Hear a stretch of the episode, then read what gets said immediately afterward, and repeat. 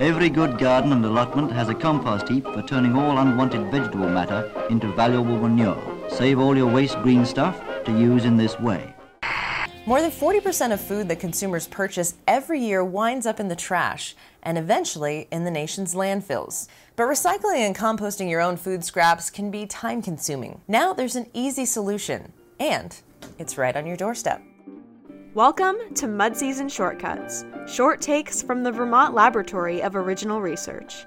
I'm Leah Kelleher, and today we are talking about microbes, dirt, and the spoiled leftovers in your fridge.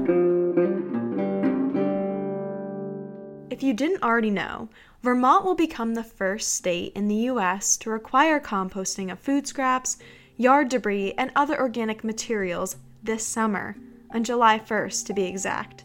These strides towards statewide composting are a key component of Vermont's Universal Recycling Law, also known as Act 148. 40% of what's grown in the United States it's landfilled and most of the food in the united states is landfilled. It's not composted. We are very in front of the game with our composting law but even before it was a law i, I work with schools that have been composting for 15 20 years. I think when i started here out of 70 some schools 75% or more were already keeping food scraps out of the landfill hi guys it's recycle rhonda we're here at the. do you have mouths? Do they have teeth? No. No. Yes. Well, yes. we don't know. Hey, I have teeth. That's Rhonda Mace, known locally as the energetic and spunky Recycle Rhonda. Food is big on my mind. I grew up in a farming community, and it just breaks my heart to see some of the food that gets wasted. And I'm like, oh man, that would have never flown in my house. Like, you put it on your plate, you eat it, period.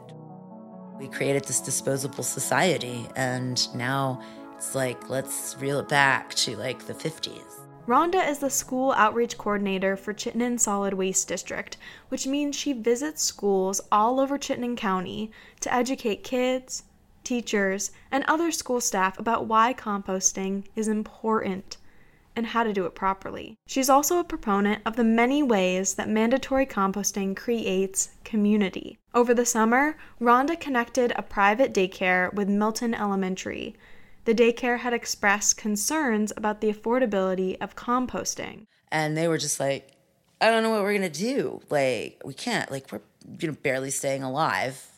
I talked to the school. The school was like, yeah. I mean, they're little kids. How much food could they possibly have left over? So in Milton, that's what happened. So I just connected them to the school and said, hey, you know, don't feel obligated. I'm just trying. These kids are going to be going to your school anyway. They're getting trained and then you don't have to do it. Other schools have created what they call share tables as a way to combat food waste and feed hungry kids. 2016, I was at some schools and they had a share table.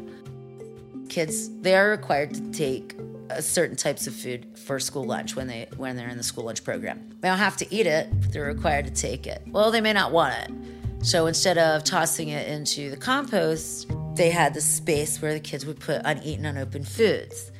Not labeled, not sure if it's allowed. I, in one school, I talked to four different people and got four different answers. And one of them was an interim principal who was just like, I don't care if it's legal or not. I'm not letting my kids walk out of the school without food. And they were putting it all in this fridge in the lobby, and it was gone.